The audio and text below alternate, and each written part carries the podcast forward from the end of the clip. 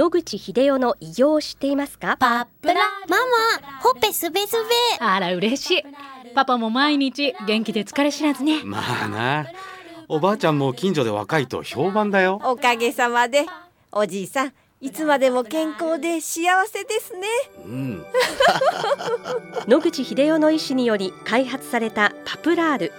老化や万病のもと活性酸素を分解してあなたの健康を守ります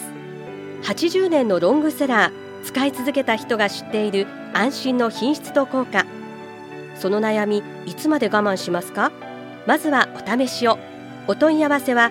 東洋厚生製薬所へ。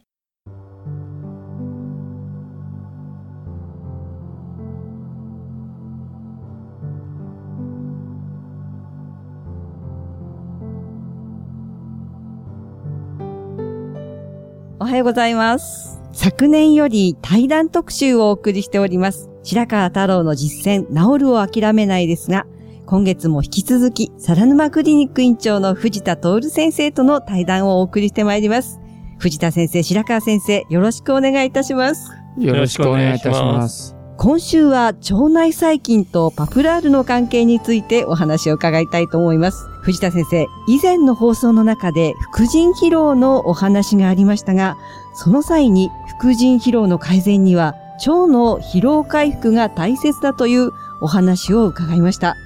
その理由をまずは教えていただきたいのですが、お願いいたします。まあ、あの、副腎という臓器はですね、内分泌と言いまして、ホルモンを分泌する臓器なわけですね。まあ、そういうホルモンを分泌する臓器と、あとそれからまあ、腸っていうのはですね、これはあの、人体最大の免疫の臓器と。言われているものでございます。まあそこが関係しているというのはですね、大いに考えられることでございまして、当然その腸の方がですね、えー疲れてきて免疫の状態が悪くなるということが起こりますと、それを何とかしてですね、正常な方に戻そうと努力するわけですね。それをできるだけその大分泌のホルモンを使ってそういうものを調節しようと。例えば腸に炎症があったらならば、その炎症を止めることで腸の疲れをですね、あるいは炎症を取っていくと。いう形になるわけですね。で、まあ、全身の炎症は当然それを抑えるべくですね、副腎皮質ステロイドホルモンというものが、あの、効いてるわけなんですが、腸には特にそういう免疫にの最大の臓器でありますので、そこがですね、弱ってしまうとですね、もう病原菌入り放題ということになってしまうので、病気との関連においてですね、やっぱり副腎という臓器と、それから腸の方がですね、相関してちゃんと治療を進めないとですね、うまくいかないと。ということなので、そういう部分で、婦人疲労の改善には、まあ、腸の疲労回復は当然必要ということになります。あの、腸内細菌が、まあ、免疫をコントロールしてるっていうのは、ほぼ確立しつつあると思います。したがって、腸内細菌が免疫系を通じていろいろなことをコントロールしているということが当然考えられます。それから、藤田先生のおっしゃった内分泌系のホルモンは、免疫系に非常に強い影響を及ぼしますよね。したがって、間接的に免疫系という窓口を通して内分泌系と、それから腸内細菌、あるいは神経からもいろんな物質が出ますので、それを免疫系が経由して腸内細菌に出る。あるいは、それを受けて腸内細菌が今度は免疫系をコントロールすることで、神経系や内分泌系やその他のものに信号を出すことによってコントロールするという、そういう、あの、相互の仕組みが成り立っていて、それによって、あの、体はホメオスターシと言いますかね、生きてる、まあ、そういう力を持ち続けて、どこかがバランスが壊れると、それを察知した、まあ、腸内細菌系が信号を出すことによって、免疫系を通じていろんなシステムにそのリターンが返ってきて、それを修復すると。そういうことが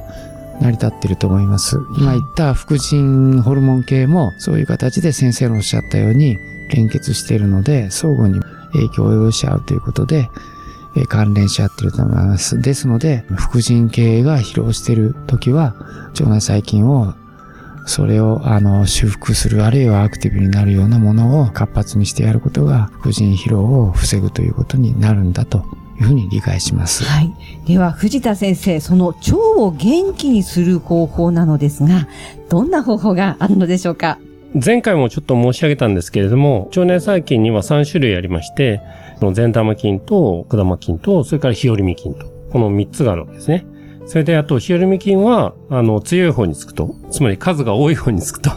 いうことですので、うん、その善玉菌優位にしたければ、日和見菌を善玉菌の方に、えー、まあ、近づけると言いますかですね。そっちの方の勢力を大きくしなきゃいけないと。善玉菌を増やさなきゃいけない。だから、善玉菌を補うということがですね、まあ一応、プロバイオティクスということでですね、まあなされているということですね。えー、ですからまあ、方法と問われましたので、その方法としてはですね、やっぱり善玉菌を補ってあげると。まあ、日和見菌でも、どちらかといえば、善玉菌よりの日和見菌を補ってあげると。そういうことをすることによってですね、善玉菌陣営がですね、強くなるということが必要だと思います。といったような、まあ、具体的には、そういう善玉菌を増やしてあげるっていう方法で、まあ、腸を元気にするということが、まあ、一般的だと思います。はい。白川先生、その、日和見菌ですとか、はい、その善玉菌を元気にさせるには、具体的にはどんなことが考えられますか、はい、あの我々はまあ、いろんなことはまだやっておりませんで、腸内細菌を活性化するのに、腸内細菌を使うという方法をやっています。で、まあ、腸内細菌を活性化するのに腸内細菌を使うとしたら、まあ、生きた菌を使う方法と、菌を殺して死菌として、それを投与するという方法が2つありますが、まあ、我々は主としてその2番目の死菌を使うというをやっています。これは、まあ、あの、腸内細菌の中で非常に優れた能力を持っていると思われる